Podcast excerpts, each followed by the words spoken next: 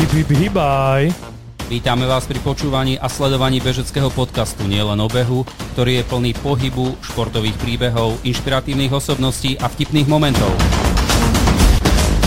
Tak neváhajte a poďte sa s nami hýbať. Ahojte, čaute poslucháči, diváci, vítame vás pri ďalšom diele nášho podcastu Hibib Hibaj. Je tu so mňou aj Peťo, čau. Ahojte, ahoj. A je tu s nami aj opäť špeciálny host. Tentokrát sa pozrieme na ten beh troška z inej strany a doteraz sme tu mali hosti, ktorí hovorili o tom behu viac menej aktívne, že ho robia a teraz sa pozrieme na to z tej druhej strany a zoberieme si nejaký ten trénerský chlebíček, preto vítam medzi nami Mareka Vojníka, ahoj. Ahojte, ďakujem krásne. Vítame ťa ešte raz, už sme ťa možno 4 krát privítali, ale musíme fakt povedať, že snažíme sa hosti trošku obmieniať a ty si aj aktívny športovec, ale predovšetkým si tréner, to hneď radíme na začiatok, takže predpokladáme, že dnešná debata sa bude odvíjať hlavne týmto smerom. Ale ešte predtým, ako začneme, tak si ťa trošku zahrejeme v zahrievacej rovinke, v štartovej rovinke a Maťo ti povie, o čo ide. Tak uh, budeš mať 20 sekúnd na to, aby si povedal o sebe slova, ktoré si myslíš, že ťa vystihujú, alebo ktoré sa s tebou spájajú, alebo ktoré ťa len tak spontánne napadnú a my si ich zapíšeme tie slova a potom sa budeme počas toho podcastu nejak k nim vrácať, prečo si to slovo povedal, ako sa tak spája s tebou. Takže si pripravený zahriať sa? No skúsme. Dobre, tak ja ťa odštartujem 3, 2, 1, môžeš. Najprv som dal rodina, multišport, motivácia, empatia, tréning, preteky, svetelko nádeje. Dobre, OK. Dve sekundy pred si to ešte stihol, čiže si bol rýchlejší ako zahrievacia rovinka. Vyhral som to? Išiel si veľmi rýchlo, začal hey, si hey. tak mierne, pomaly, to sme ešte stihali písať ešte aj pekne normálne, že tlačeným veľkým. No si zrýchloval, tak už len, len také odrážky, ale zachytili sme, myslím, všetko. No dobre, tak ja by som sa hneď spýtal, uh, s každým hosťom to nejak tak preberáme od začiatku, že aký boli začiatky, tak e, najskôr by sme si mohli aj s tebou prejsť tak okrajovo tie začiatky, ako sa dostal vôbec k športu, či si robil ako malý šport a potom v tej druhej polke by sme sa mohli pozrieť na to, na to trénovanie ako tréner. Tak môžeš na začiatku povedať, že že keď si bol mladý, tak si sa venoval nejakému športu? Alebo si sa nevenoval športu? áno, áno, jasné, venovali. Na šport, chcem poďakovať za pozvanie, lebo väčšinou sa pozývajú sami športovci a tí tréneri sú niekde v pozadí a tých nie e, nejako často vidieť, skoro vôbec by som povedal. Takže pekné od vás, že si voláte aj takýchto, že e, niekoho odzadu. A čo sa týka športu, samozrejme som šport pozitív. Začal som športovať ako 5-ročný e, v Michalovciach na Zemplíne ako hokejista. Takže tam som hrával hokej do svojich 15 rokov. 10 rokov som hral hokej. Tým, že ja som bol stále taký utlejší, hormonálne nevinutejší ako, ako, ako moji spolužiaci, tak mne to až tak veľmi nešlo a v 15, keď som šiel na strednú školu, tak ako veľa detí končí so športom alebo mení šport, tak ma to nejako prestalo baviť a začal som hrať potom futbal, tiež uh, v Michalovciach. Mňa beh stále bavil aj v hokeji v rámci letnej prípravy, keď hokejsi, ktorú neznašajú letnú prípravu. To som chcel povedať, behať. že to si asi jeden z mála hokejistov, lebo väčšinou, na to nadávajú. A ja som práve, že miloval tú letnú prípravu, ja som všetkých okolečka obiehával a oni ma budičkovali, keď som dával kolečka, ma, nemuseli vtedy, ale takže som sa cez to nejako preniesol cez e, futbal potom a v Michalovciach e, sa založil triatlonový klub a to ma hneď oslovilo, ja som bol strašne slabý plavec a začal som, užil som sa plávať a nakoniec som začal nejako športovať ten triatlón a až to dospelo tak, že som skončil na Dukle Banskej Bystrici, takže celku to bolo dobre. Čiže keď, keď to tak počúvam, tak mi príde, že si bol skôr taký kolektívny typ na začiatku a potom si vlastne prešiel do toho individuálneho športu, že čo ti viac tak vyhovalo, že v tej partii byť alebo potom tak nejak sám za seba pretekať a pracovať na sebe? Je to aj aj. Ako, e, aj teraz som kolektívny a sám by som, nedokážem byť viac ako 20 minút sám, takže ja stále som kolektív, pozitív a ako, mm, neviem, ako mi to v podstate bolo jedno, ja som si tak oddychol, sám som si zabehal, trénoval som väčšinou sám, to je áno, ale stále som bol v nejakom kolektíve. No ja som atletiku, potom ešte e, pred tým triatlonom vlastne sme ešte v takom atletickom klube, kde sme behávali taká partia a odtiaľ som sa presunul po roku už na ten triatlon, to ma veľmi oslovilo, to bol vtedy a duatlon, vlastne ja som šiel tie prvé preteky duatlonové, ktoré boli na území Slovenska. Uh-huh. Takže som prekopník uh-huh. slovenského duatlonu. Ale keď si vravil, že začínal si hokejom, OK, uh, prešiel si nejakým spôsobom k behu a triatlonu, a zrazu Dukla Banská Bystrica, ale pôsobil si v Michalovciach. Čo sa stalo, alebo z akého dôvodu si takto prešiel z východu na stred Slovenska? Asi to boli výkony vtedy. Ja som sa špecializoval na, na ten uh, duatlon. Uh-huh. O to plávanie nebolo až také ideálne. Lebo tam väčšinou bývali plavci sú a tam stále som mal nejaký ten handicap, uh, nejaké sekundy. A mňa bavilo to, ten vytrvalostný šport, hlavne tá kombinácia tej cyklistiky a toho behu a sa mi darilo, ako dorastenec som vyhrával tie preteky potom ako junior a si ma všimli a uh-huh. sa išiel na základnú vojenskú službu a a mňa odvedli do Dukly. Takže základná vojenská služba. Ja som myslel, že si išiel študovať do Bystrice. Nie, nie, nie. Alebo, ale si povedal výkony, ale jasné. Čiže, čiže to, bolo, to bolo celkom tak príjemne strávená vojna, nie? Tým pádom. No, z tvojho pohľadu. Áno, bola super. A všetci sa tešili, keď skratili na vojnu tých rokoch, keď sa z dvorov na Ja som bol strašne smutný, lebo ja som chcel, aby tá vojna trvala trošku dlhšie, lebo za, za ten rok človek nedokázal až tak ten svoj talent alebo ten potenciál vyvinúť, lebo tam som mal fakt podmienky na trénovanie, nič som nemusel robiť, dostal som 120 korun žold a, a som fungoval. Uh-huh. A bolo to, bolo to príjemne strávený čas, poznal som veľa ľudí na Dukle, športovcov, vrcholových športovcov, takže veľa som sa od nich naučil. A potom, keď ti skončila, teda keď ju skrátili, základnú vojenskú službu, tak si už zostal v Bystrici. Áno, už som tu zostal, lebo som sa tu zoznámil s jedným dievčaťom, uh-huh. tie z východu Slovenska, ktorá bola prváčka na vysokej škole a už sme akože manželia. Máme s ňou dve deti a už som tu chcel zostať kvôli nej. A mohol by si aj meno povedať, nech nehovoríme len tak imaginárne. No, Alenka, moja manželka. Alenka.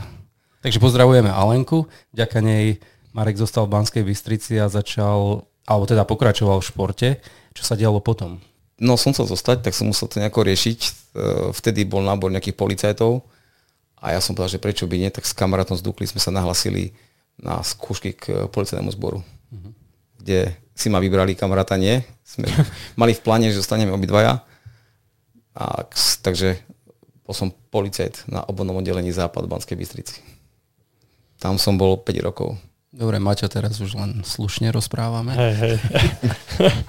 Čo sa týka popri tej práci policie, tak si stíhoval, stíhal takisto trénovať, ako si dovtedy trénoval? Či už to boli menšie dávky a už nebola taká príprava ako v tej Dukle, kde si predsa len sa len tomu venoval?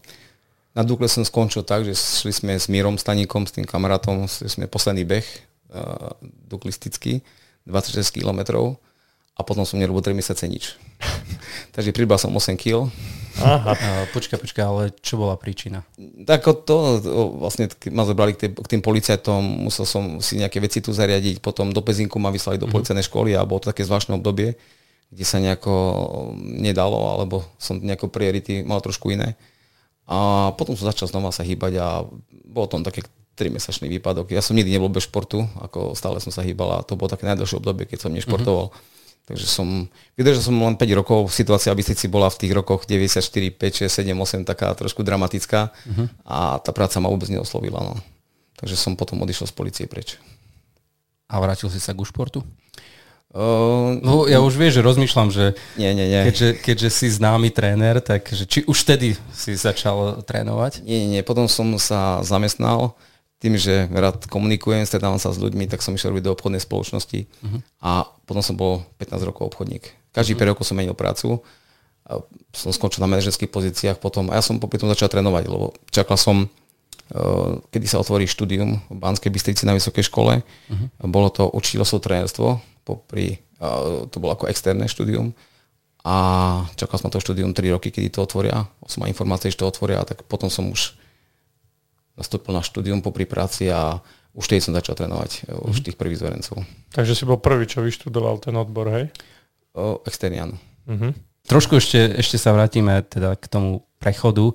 A, tak toto znie veľmi, veľmi jednoducho, ale uh, hovoril si, že keď si bol na vojne, tak, tak ťa to veľmi bavilo. Bavilo ťa športovať, bavilo ťa trénovať, bavilo ťa behať. Uh, potom boli iné, iné pozície, keď si sa snažil sklbiť aj trenerstvo, aj prácu. Uh, vnímal si, že je to v pohode, že, že to je to, čo ťa baví, alebo si stále chcel uh, robiť na plný výkon, na plný úvezok, len to trénovanie?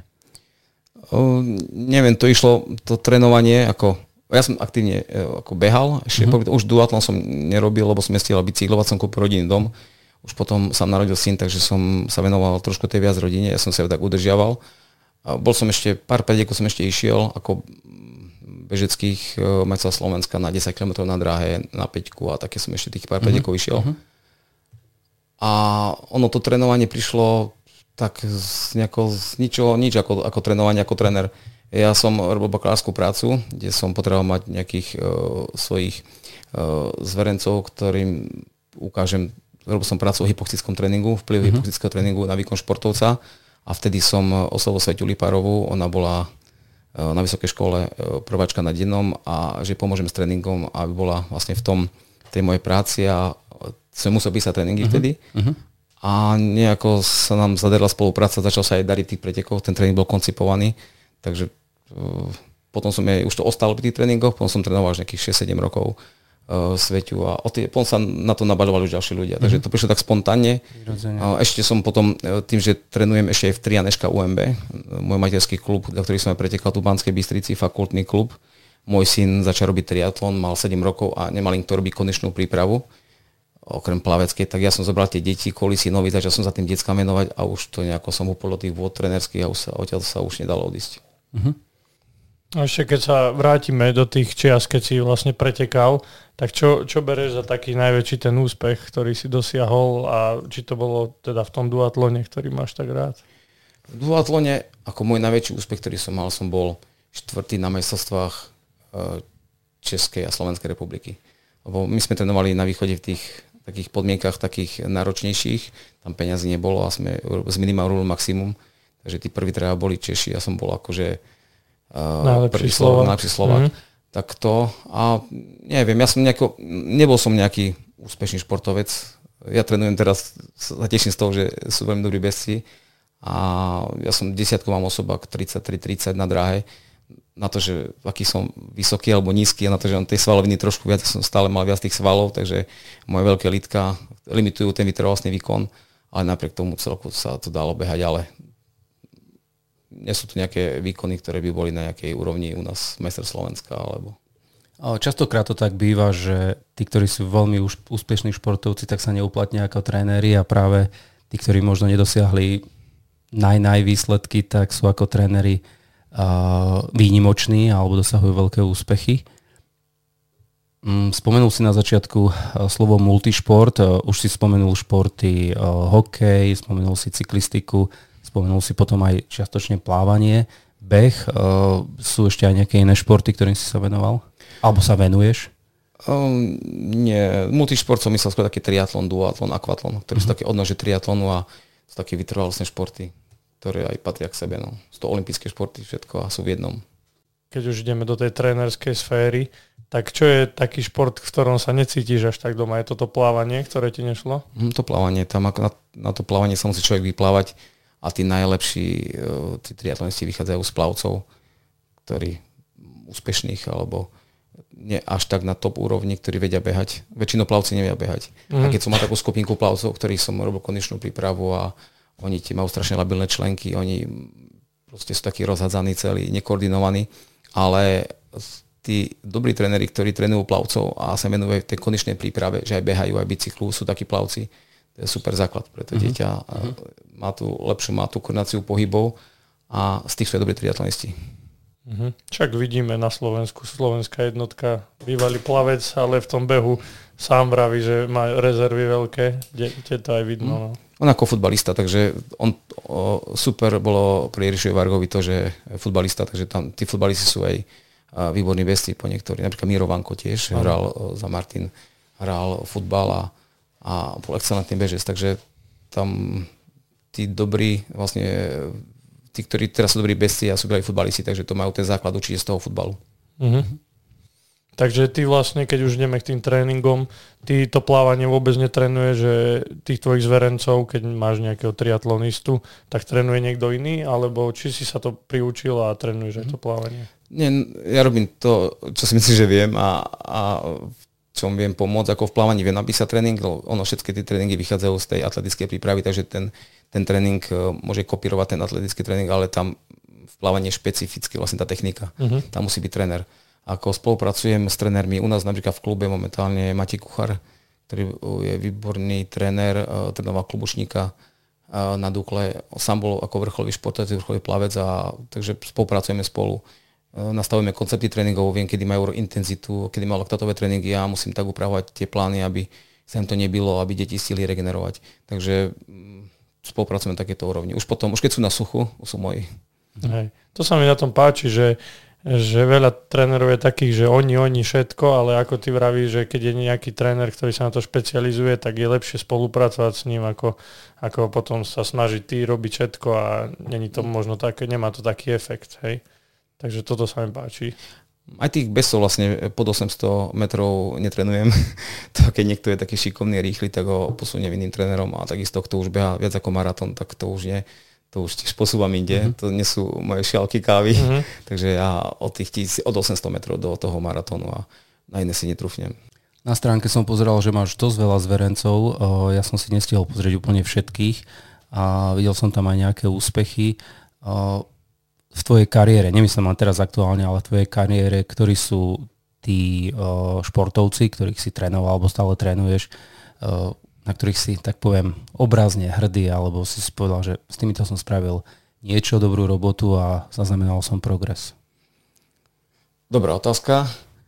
Uh, takto, že ja si svojich športovcov vychovávam. Možno, že jeden z málo trénerov som, že nepreberám si hotových športovcov a pracujem s nimi, ale ja si ich svojich aj vychovávam. Teraz už mám tie detská, ktoré mali 8 rokov, už majú 18-19 rokov, takže som, uh-huh. si, som si tú celú tú prácu uh, od tej prípravy, tej základnej som si s nimi spravil sám, čo ma veľmi teší a ďalej ma teší je to, že tí zverenci, ktorí sú u mňa neodchádzajú, skôr tenujem zverencov nekrátkodobo, to by som ani nechcel, uh-huh. ale väčšinou s kým sa dohodím na spolupráci, tak už trenujeme už pár rokov. Napríklad Silvia Valová, už neviem, či to je 7 sezóna, ona keď bola prváčka na vysokej škole, tak sme začali spolupracovať, keď sa učila behať a Odtedy sme akože spolu. A z týchto, mm, z tých zverencov, ktorí ťažko povedať, akože všetci svojím spôsobom podali tie ako fakt skvelé výkony. A možno, že tú Lizu Hazuchovú by som, uh-huh. by som trošku zvýraznil, lebo som trénoval 3 roky a, a taký talent som ešte nemal, ako je ona. A sám som si ho našiel, čo ma teší a, a sme spravili e, fakt kus práce, škoda toho covidu, mohla byť ešte trošku inde inde Možno potom tá Silvia Valová a z tých, ktorí dlhšie trénujem Peťo Štýla, ako to uh-huh. je mhm. taký uh-huh. už na tý bežec, ktorý tiež je manažer a dáva do toho všetko a na to, že nemá nejak, nejaký veľký talent, ale, ale dokáže ísť, tak sa zahrí za isté preteky. Ťažko bratra Šimona Vahlanta, vlastne už asi tretí uh-huh. rok trénujem. Všetko známe mená, takže dobre sa to počúva. To som aj nevedel, že všetci sú úplne, ktorí hovorí, že sú tvoji zverenci. Miško Mojžiš napríklad teraz uh, rok potom mám mm, Pala Brejčaka, tej juniory, ho trénujem na diálku tiež už 3 roky. Uh-huh. O ňom nikto nepočul, nevedel, ho trénujem len na diálku. Na diálku nie je ideálny tréning, hlavne pre tie juniorské a dorastenské kategórie, ale s som výnimku mám pár ľudí takých mladších na diálku a Pala sa dostal do reprezentácie triatlonovej a tiež vie výborne zabehnúť 3000 5000 Povedal si, že niektorých si vyberáš alebo si si našiel. To som sa chcel spýtať, že ako prebieha e, ten výber, či či e, každý, kto sa prihlási, tak ich berieš na tréning a z nich potom si vyberáš, alebo to funguje opačne, neviem, aký je systém u teba? A, o, záleží, či deti, alebo či dospelých. Ako týchto decka, väčšinou si ich trénujeme, oni sú deti, ktorí prídu do Trianu a buď plávanie asi vyberáme, vytipujeme deti, ktoré by mm. mohli ďalej športovať, robíme suchú prípravu, takže my sa v Triane venujeme aj tej suchej príprave. A potom už tie deti, ktoré ktoré sa javia ako že potenciál na duatlon, triatlon, tak si vyťahujeme z toho plávania a idú takže týmto spôsobom. A oslavujeme, oslavujeme niektorí rodičia. Máme tréningy trika v týždni v Banskej Bystrici, takže ktorékoľvek dieťa, rodič sa mi ozve. Uh, ja neviem povedať nie, uh-huh. keď sa jedná o deti, takže každé dieťa, ktoré chce športovať, je to super a ma to teší, takže každé dieťa príde, si to vyskúša a trénuje s nami tú suchú prípravu a potom uvidí sa, či má potenciál, či hýbe sa len pre seba, aby aby vlastne bol nejaké kondícii, alebo to myslí trošku vážnejšie. A čo sa týka dospelých, tak uh, jediný, kedy som niekoho oslovil, je uh, Margareta Bičanová, uh-huh. ktorá, že som aj zabudol povedať medzi tými úspešnými, No. ktorá, ktorá na Slovensku patrí k špičke a už aj v Európe tak to vyzerá. A ona mala trošku takú zlú sezónu a bola zranená a na jednom duatlone som oslovil jej rodičov. Som povedal, že ak chcú pomôcť, takže nech mi zavolajú a ja som nevidel, že má veľký potenciál. Odpisovali ju a viacerí, lebo ona tak trénuje tak živelne svojsky. A začali sa asi druhý rok, je teraz čo spolu spolupracujeme a sa z nej veľmi teším, lebo podáva veľké úspechy. Aj teraz bola 17. na Európskom pohári, kde boli z celého sveta pretekári a tam má najlepší bicykel a 9. najlepší beh a verím tomu, že tá olimpijská kvalifikácia dopadne dobre a že raz sa to olympiádu dostane a to bude môj zverejnec, ktorý by sa dostal na také vrcholné podujatie. Stretávam ju občas na plavárni, keď chodím v Bystrici. Keď plave tých svojich 2,5 hodiny. Hej, hej, hej. To, to sa mi stalo, no, že prídem do bazéna a už odchádzam a ona stále ešte hore-dole. Ona tie 2-3 hodiny, ona rada sa kúpe. Ešte keď sa vrátime k tej Líze, minulý týždeň sme tu mali Janka Hazuchu, tak tiež bol troška taký nešťastný, že teraz je zranená a že nemôže behať. Ale ako si vravel, tak ja tiež, keď som ju videl, tak veľký talent a teda verím, že ešte pod tvojim vedením dosiahne veľké výsledky, lebo, lebo myslím si, že má na to a že je to fakt talent.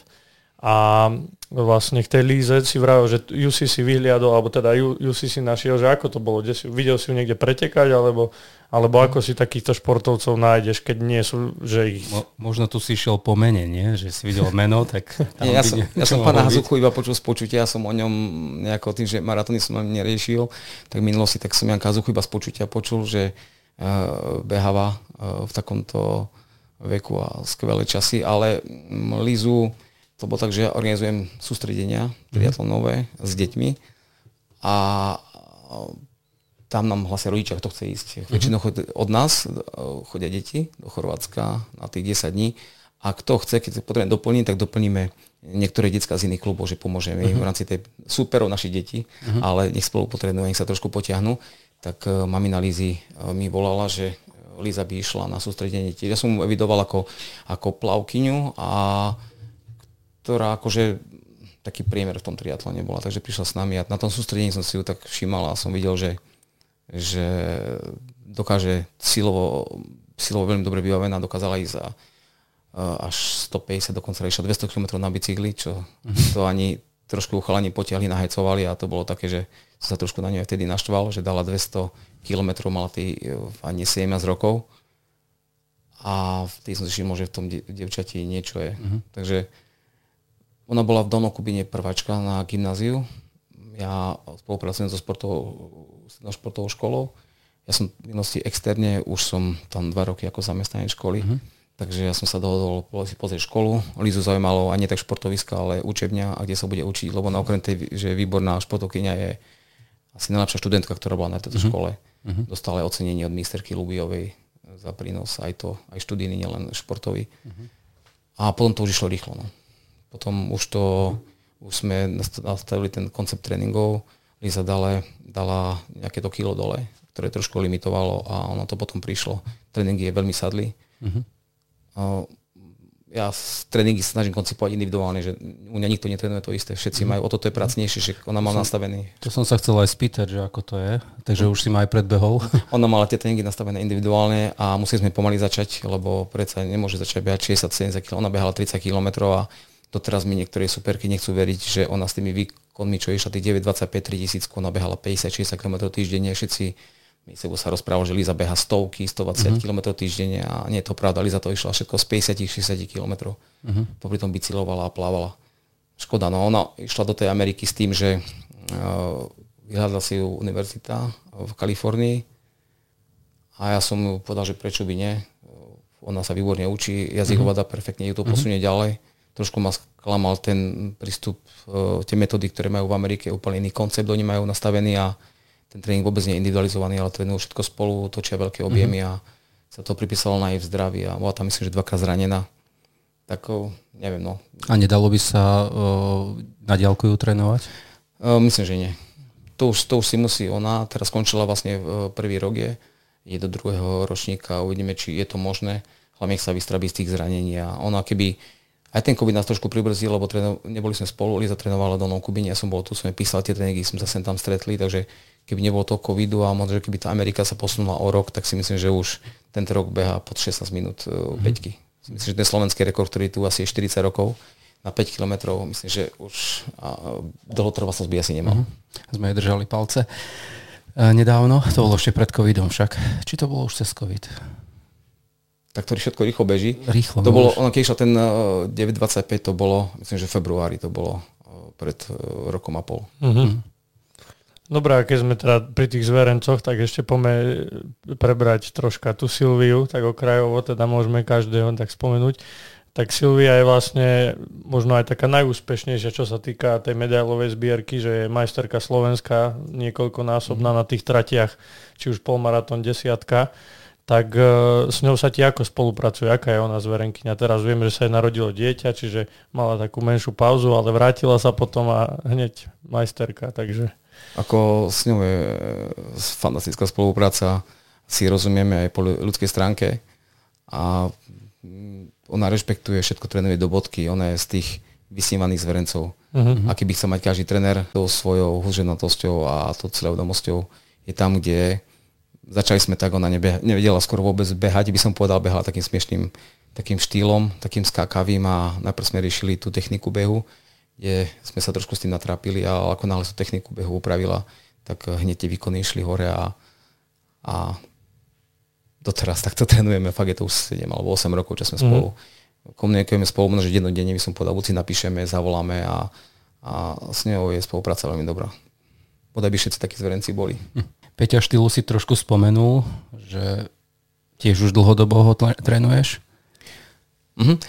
Peťo, teraz posledný rok, on tým, že je veľmi vyťažený, je manažer v banke a on má to strašne veľa, pracuje aj 10 hodín denne, takže ja som už sám povedal, že aby to prehodnotil, to trénovanie, lebo on niekedy zavezuje toho človeka, keď má ten tréningový plán, je človek v strese, beha ráno o 4. o 5. alebo večer o 8 a tu by som nerad, aby to išlo týmto smerom. Ja som povedal, ja teraz koordinujeme spolu tréningy, Peťo mi stále napíše, že či tento tréning, tento týždeň, dva týždne môže ísť, my to odkonzultujeme spolu a trénuje. Takže teraz som taký skôr taký poradca. Uh-huh. A keď to teda zoberieme že si tréner a si tréner teda na plný úvezok, že sa venuješ len trénovaniu, alebo popri tom ešte niečo robíš? Bol som tak, že, ako som povedal, že 15 rokov som robil uh, v obchode, robil som na manažerských pozíciách, tie posledné práce už bol veľmi náročné, kde som chodil do Bratislavy, uh, do Prahy, radil som tým ľudí, povedal som za tých ľudí a, a za tie čísla obchodné a už to bolo toho trošku viac, potom prišiel COVID a uh, ten online priestor mi tak veľmi nesedí pracovne, koordinovať tých ľudí cez online a a už aj ten vek už pomaličky už je na tú 50 vlastne už rýchlo, tak ja som to už prehodnotil a som si povedal, že buď budem pracovať za veľmi zaujímavé peniaze a športovať budem pre seba a trénovať nebudem. Pred dva roky som mal takú dilemu, kde som rozmýšľal, čo idem ďalej robiť. A ja sa budem venovať rodine, ktorú je to ideálne, veď ako tréner to je náročné a rodina na to najviac dopláca. Ale potom naopak začnem robiť, budem trénovať a nebudem robiť tú manažerskú tých 100 mailov denne, a som sa raz večer rozhodol, že, že v práci skončím a budem trénovať.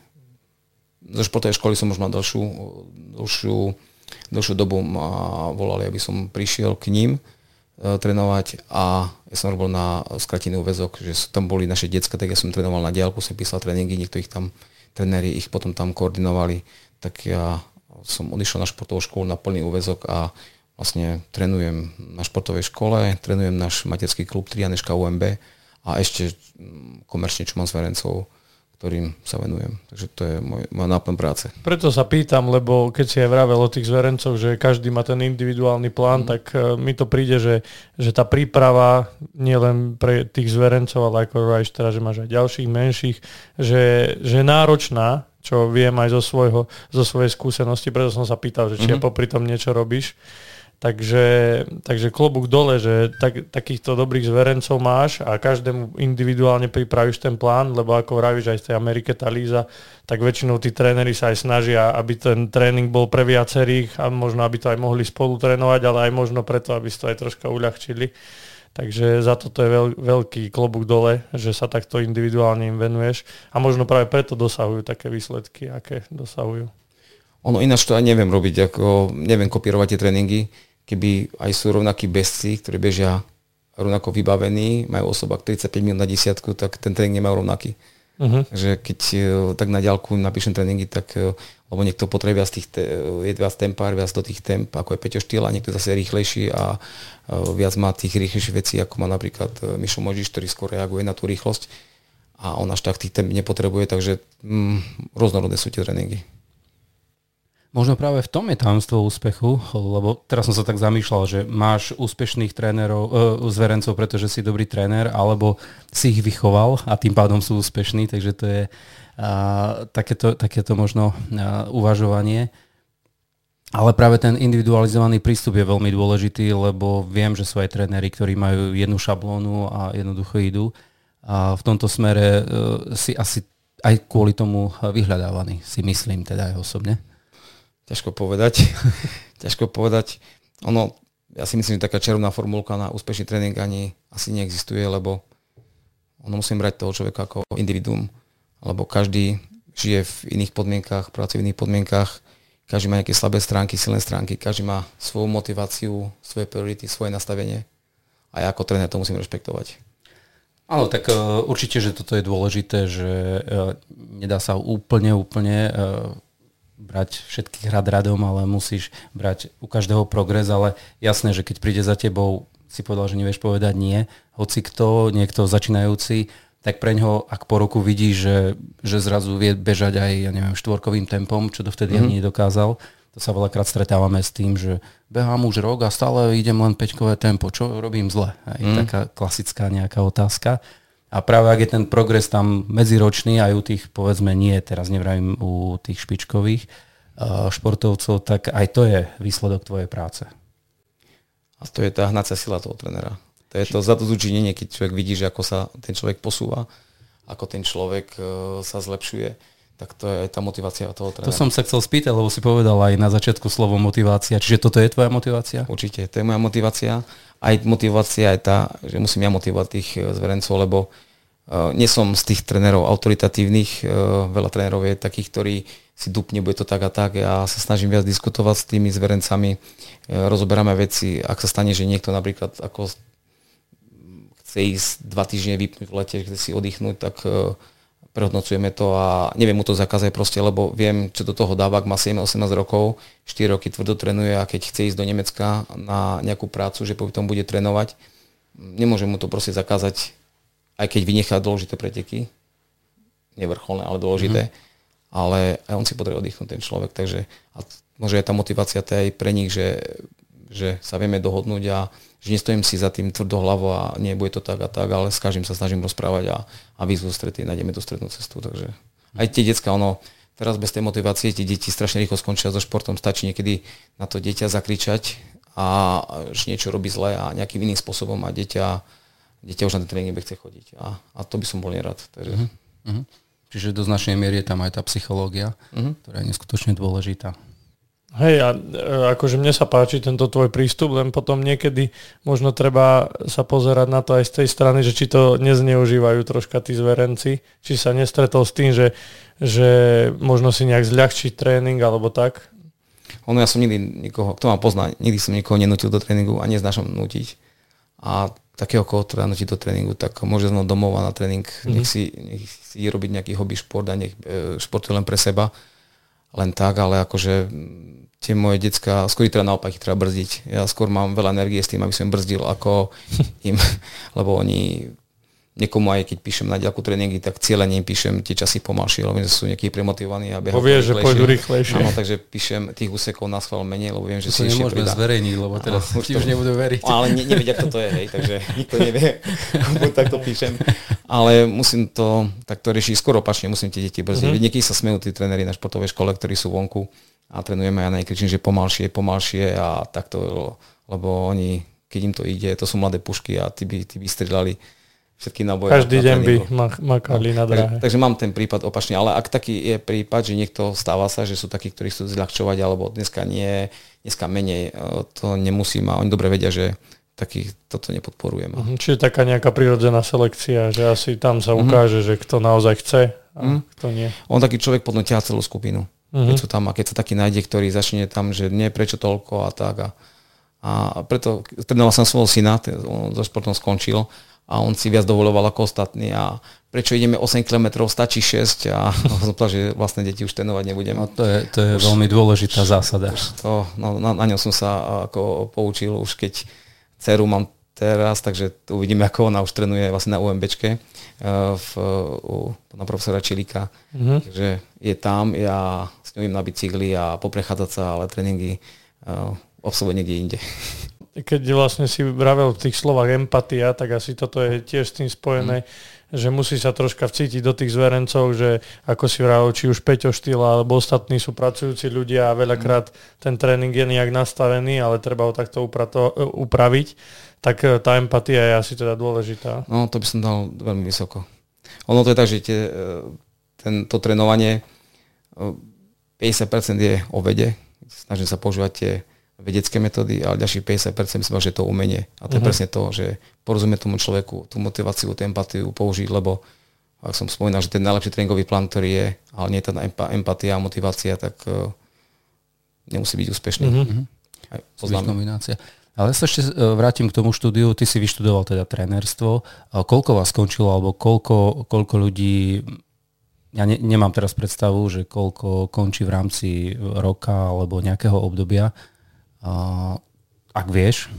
Ako v tej, tým, že to bol začiatok, nás začalo nejakých 60, skončilo na nejakých asi do 20, myslím. Teraz viem, že tých odborov je viac. Ja som studoval kondičného trénera. Uh-huh. A, ale prácu som robil z triatlonu, tú záverečnú, magisterskú. A viem, že teraz si trénerov celku fakulta produkuje dosť. E, práve nad tým sa zamýšľam, že e, aké je uplatnenie potom trénerov, lebo je tréner a tréner. Uh-huh. A, tak ma to trošičku zaujalo znovu poviem, že o tebe vieme, že, že si tréner a si, si populárny, si známy, ale o mnohých nie a chcel som vedieť, že koľko vlastne vysoké školy teraz produkujú, alebo konkrétne jedna škola produkuje trénerov a či sú vlastne potom uplatniteľní. Ono tých klubov v celku dosť, vznikajú občanské združenia a rôzne kluby, ktoré pracujú s deťmi, teraz je toho dosť a verím tomu, že tam si nájdú. Napríklad moji zverenci, už ich je viac, ktorí skončili už strednú školu a išli na vysokú pokračovať ďalej v štúdiu keď do športovej školy, tak športová škola predpripraví na tú vysokú školu, mm-hmm. na toho mm-hmm. športového zamerania. Sú tam a um, popri tom učia individuálne plávať deti alebo tú pohybov, to, čo sa naučili a čo sme a ja čo s nimi na tréningoch robím. Oni sa ma aj dosť často pýtajú, čo s tými deckami, keď niekto sa im ozve, oni aj tak komerčne sa snažia trošku mm-hmm. trénovať, si vyrábajú tým. No je to super, že takto, že tá vysoká škola vychová toho človeka, lebo cez tie kurzy, veľa, šport, veľa trénerov vyšlo cez kurzy, kde si zaplatí na 3 týždne a potom už si urobí poriadnu stránku mm. Facebookovú a na Instagrame a veľké tričko, couch a Takže tak to nemám robiť, hej? nie, nie, prečo? Akože to hovorím, že sú aj prípady, že tí vedia, mal dobré skúsenosti, vnímajú tých svojich trénerov, ako ich trénovali od malička a spraví si kurz, ako to je v pohode, ale niekto, kto so športom veľa spoločné a chce to zobrať ako biznis, Jasne. tak uh, to je taký studený odchov a odloženie detí skôr uh, ako do krúžku, ako keby tam nejaký koncipovaný tréning.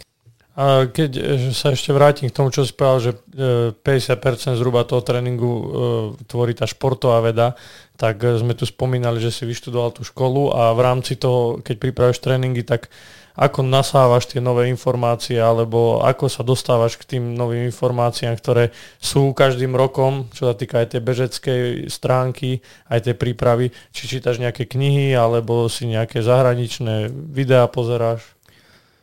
Akože až taký progresívny nie som, nesledujem až úplne tie naše novinky, ktoré používa Kipchoge, ktoré sú nedostupné veľmi a snažím sa uh, čítať uh, o metodách, ktoré sú, ktoré sú už z minulosti, alebo ktoré trénujú, napríklad teraz vieme Ingebrigtsenovci, ako trénujú, uh-huh.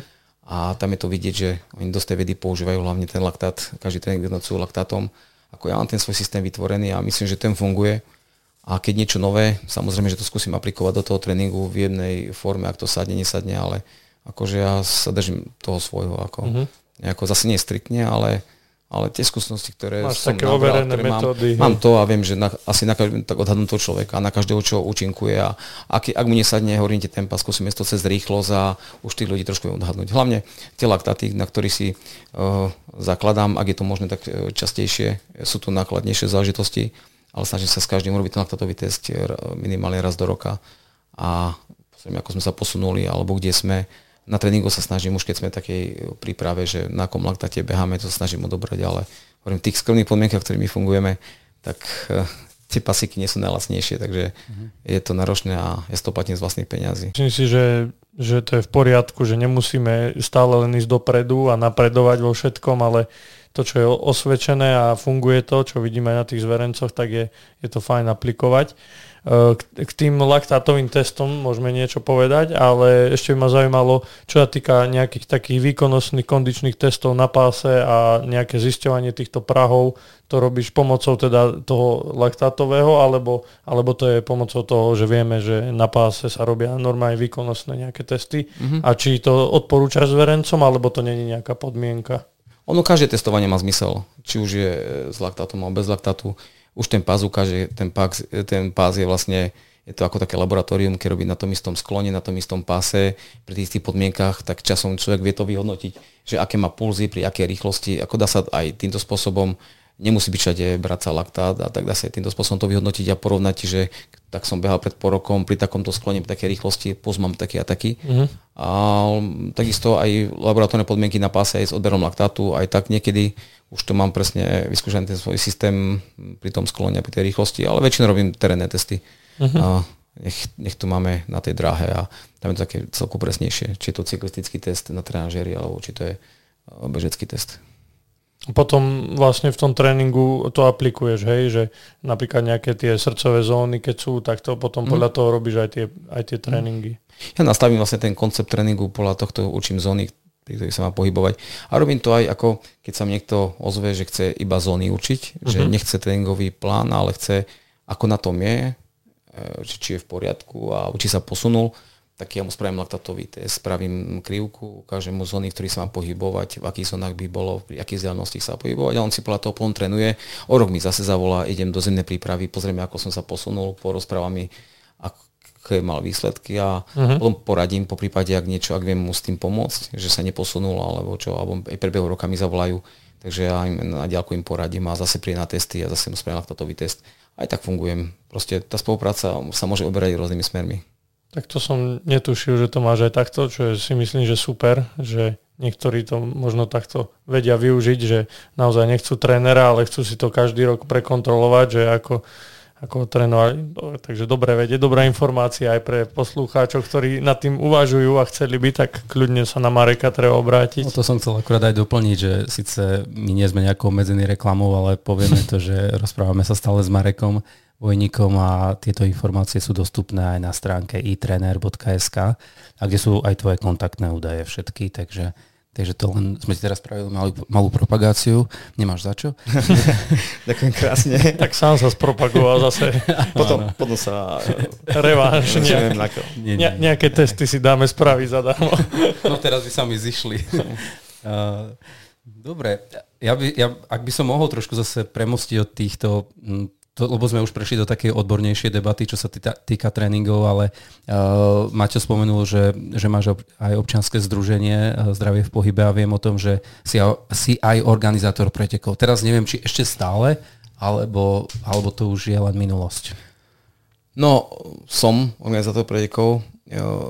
Neviem, či ešte Lučatinské Deňacké, ale teraz napríklad som robil na športovej škole tú 12 hodinovku, kde som milo prekvapený, ako ľudia zareagovali, že prišlo behať 602 ľudí a nabehali sme vyše tisíc kilometrov, bola to taká spontánna akcia, aby sme zamestnali našich študentov, uh-huh. ktorí študujú športový management a nech sa organizujú trošku pri uh, takýchto podujatiach, že pomoc organizačne uh-huh. a tak. Nech, to... nech vidia aj z druhej strany, o čom to je. Oni sa o to učia, aby videli, uh-huh. že ako to má uh-huh. reálne vyzerať. Ja som uh-huh. to tak trošku poňal tak trošku komerčnejšie. Vyzbrali sme 727 eur pre svetelko nádeje. Uh-huh. Spolupracujem so svetelkom 10 rokov. A... To, to sa ťa ešte chcem spýtať, takže, k tomu, takže, k tomu takže, ešte sa dostaneme. Že uh, Lučetinská Deňanská nás pribrzdila, čo sa týka uh, covidu. Uh, dva ročníky sme vynechali, ale tá akcia, musím povedať, že mi prerastla cez hlavu, lebo, lebo v, v piatom ročníku bolo, bežalo skoro 700 ľudí, uh-huh. obyvateľ obce 656 tedy bolo, takže sme viac ľudí bežalo ako obyvateľ obce a ja to organizujem ako keby sám, s tým, že im pomáhajú partia skvelých susedov, uh-huh. ktorí mám a oni predvárajú cestoviny večer a do tretej, aj do štvrtej niekedy ráno už od 5. sme tam a chystáme tie tráte a je to strašne veľká zodpovednosť a na mňa to bolo strašne náročné. Uh-huh. Nemám organizačný tým, ale môj syn, ktorý zobral kamarátov, mi pomohol, pomáhali z obce z Slovenskej Ľubče, hasiči, pozatvárať tráte. Je to mimoriadne náročné a vyčerpávajúce. Proste ja som, predtým som bral v práci týždeň dovolenku, aby som to mohol. Akciu som pripravoval mesiac, stála, tá akcia má stála 5,5 tisíc eur. Uh, 4 bola v strate lebo ja chcem, aby oni mali tie cestoviny, ako majú byť. Tam uh, Grajcer penzión nám robí tie cestoviny, kde dáva parmezán, olivy, mm. proste je to také medaile, niečo stoja. Snažíme sa, aby to podujatie bolo také rodinné a aby sa tam ľudia dobre cítili. Je to finančne náročnejšie, takže cez to štartové 12 eur, to bolo také, že plus minus. Ak niečo zostalo, sme na svetelku nádeje, 100 eur sme nechali občianskému združeniu. Takže možno, že ak by som to zorganizoval, tak už v menšom, možno, že s vyšším štartovným, aby sme tomu svetelku mohli pomôcť a uvidíme na budúci rok, ale už viacerí mi volajú a kedy to bude a kedy ja naberem síl a verím tomu, že na budúci rok e, to zorganizujeme tú Četinskú jedenáctku a bavím organizovanie takýchto akcií, ako sme teraz 12 hodinov robili, kde mi viac ľudí pomôže, pomohli mi žiaci zo školy, nebolo to všetko na mňa a bolo to také jednoduchšie pre mňa. Dobre, že si povedal aj o, tej, o tom organizovaní, lebo presne, kebyže nemáme kamarátov a veľmi dobrých priateľov, tak by sa to nedalo robiť, lebo väčšia časť sa robí viac menej na kolene a naozaj e, to množstvo času a energie, ktoré do toho treba venovať, a, tak je, dá sa povedať, nezaplatiteľné, alebo nedá sa zaplatiť nejakým spôsobom, je to len o nadšení. A, a o Lučatinskej 11 išli len, len dobré chýry, takže preto som sa na to pýtal. Môžem, môžem potvrdiť, bol som tam vlastne iba jeden, jeden krát, ale keď som tam prišiel, tak ako vravíš, tá atmosféra tam bola super na tom ihrisku, ten štart a ešte aj tá trať ma prekvapila, že bola veľmi rýchla, aj sa tam rýchlo bežalo, ja som tam vtedy neskončil ani v prvej desiatke, to si pamätám, že to tam bolo nadúpané, čo sa týka aj konkurencie. Takže určite ťa v tom podporím, keď to opäť zorganizuješ, ale ako vravíš, vieme, aj, aj, aj my organizujeme sladenie preteky, Peťo je organizátor pretekov, takže vieme, čo to obnáša a to, že si to robil sám, tak to je naozaj klobúk dole, lebo aj my máme nejaký organizačný tým a keď, keď by som si to predstavil, že to mám sám robiť, tak ako vravíš, to je cez hlavu riadne. No. On to by tak, že pri prvom ročníku bolo 150 ľudí, pri druhom bolo skoro 300, pri treťom bolo vyše 400 a to tak rastlo. Mm-hmm sme museli hľadať parkovacie miesta v obci, lebo už sa to bolo, to bolo už neúnosné, by som povedal. A ako mňa to tešilo, aj starosta obce bol z toho úplne hotový, lebo v prvom ročníku sa mi smial, že preba, to tu Marek príde behať do našej dediny. 150 ľudí bol z toho v šoku a že ako to a potom to už fakt e, tých skoro 700 ľudí aj vrátane detí, to už bolo, to už to bolo veľmi zaujímavé. To bolo asi spôsobené aj tým, že to bol v bansko bystrickej ten maratón túr. Áno, áno, bolo to maratón Zaradené mm. a mhm. tam vieme, že tam celkom dosť ľudí chodí, čo je super, akože, že aj takáto dedinka, ako vraví, sa mm. dostala na mapu takýchto pretekov. A ešte možno k tomu preteku, môžeme spomenúť aj to teda Svetielko nádeje, k tomu preteku 12 hodinovému som to aj zachytil, aj som sa chcel zúčastniť, ale vtedy som bol práve preč tak e, možno môžeš povedať k tomu, že ako to prebiehalo, 12 hodín sa krúžilo na dráhe, alebo, alebo aký bol ten koncept? On to bol tak, že sme začali od 10. do večera do 10. E, koncept bol taký, že prísť zabehať, pod prosvetelku nádej, odbehaj koľko chceš. My sme to ratali, e, kto koľko odbehol kôl, uh-huh. alebo ten si ratal sám a sme to zapisovali a, a sme zbierali peniaze pre detskú onkológiu a to bolo také, že bolo tam občerstvenie, cez sponzorov sme občerstvenie, e, pitný režim tam bol, takže každý to chcel si mohol zabehať, s tým, že naši žiaci tam spravili taký, takú atletickú škôlku, prekažku odrahu, keď prišiel niekto s deťmi, deti odložil si k nám, z toho areálu sa nedá vybehnúť, je celý oplotený, mm. takže, a tí študenti sa im venovali tým deckám, takže aj tak som to chcel poňať, že aby deti, deti si zašportovali a aby tí rodičia si v pohode mohli zabehať a, a milo ma to prekvapilo, to perfektná akcia, dobre sme to ozvučili, takže to, že už napísalo tých 600 ľudí, vyše 600 ľudí, tak ma to potešilo. A tie peniaze, čo ste vyzbierali, to bolo také dobrovoľné stupné, alebo za každé kolo nejaké, alebo ako Nie, nie, to, to bolo dobrovoľné. Kto koľko dal, toľko dal. Uh-huh. Čiže ako také dobrovoľné štartovné. Áno, áno. Čiže, čiže nebol to štafetový beh, ale... Mm.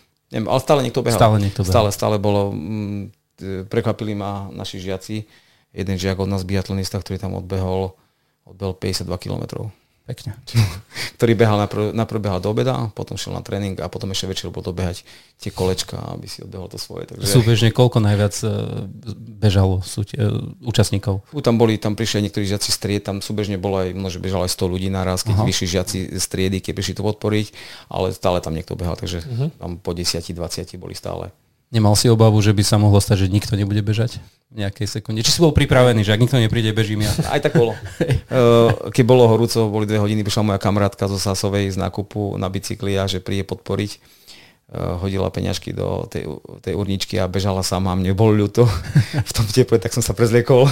tak som bežal s ňou, potom som sa pripojil k niekomu, nakoniec som odbehol 16 km a nemá nejako, lebo potom sa nejakí ľudia pripájali a stále s niekým sa porozprával. Mm. My si tak, tak išli na, na bosol, potom som si odbehol za 3-4 km a bolo to v pohode, takže uh, Janka ma namotivovala, lebo bola tam sama na tej dráhe. Super. Akurát v tom momente, takže takto. No, tak, Prepač. Myslím, že takéto akcie sú veľmi pekné a spontánne, ako si povedala, sú, sú perfektné, že aj tí ľudia naozaj prídu, porozprávajú sa, vidia, ako to je, troška si zašportujú a popri tom podporia tú dobrú vec, to svetielko nádeje. Tak môžeme sa ešte k tomu dostať, neviem, Peťo, chceš sa niečo ano, spýtať? Lebo Svetielko nádeje je samozrejme aj mne blízke, veď sme sa nedávno stretli aj na 20. výročí uh-huh. založenia Svetielka nádeje a takisto my e, s nimi spolupracujeme dlhodobo. Takže to, že, že niekde v pozadí všetkých tých aktivít je stále, v tomto prípade sa bavíme o svetelku, ale vždy je nejaký pozitívny cieľ. My sme pred nedávnom organizovali aj, spolu organizovali, organizovali charitatívny beh pre budúcnosť, to je zase na vysadbu stromov, to sme v spolupráci s e, divadlom Jozefa Gregora Tajovského vo zvolenie robili, čiže tých motivácií je viacej a je dobré, keď sa to spojí, aj, šport, beh, stretnutie ľudí, to čo vrajú, že sa porozprávame a tá myšlienka voči svetelku nádeje, alebo tá myšlienka, prečo sa pomáha svetelku nádeje, je zrejmá, ale Možno, možno by si mohol povedať aj ty viacej o svetelku, keďže máš k ním takýto blízky vzťah, aby som nehovoril len ja. Na svetelku ma nakontaktovala moja kamarátka Daša Melová, ktorá s nimi dlhšie spolupracovala a im pomáhala. Bol som na oddelení párkrát a bol mi tých detí ľúto a nejako sa u mňa vydula sa potreba nejako im pomôcť a e, preto som začal učiť Čatínsku a vlastne už pri tom druhom ročníku sme spolupracovali so svetelkom, sme stále nejaké peňažky vyzbierali a potom sme s Vandou premyšľali, bol COVID a ako pomoc, keď Lučetinská nebola, tak ma napadlo spraviť virtuálny beh Svetelka nádeje. Robili sme jesennú čas a jarnú a z toho som bol úplne šokovaný, keď bol to tretí ročník. A na organizáciu to je úplne jednoduché.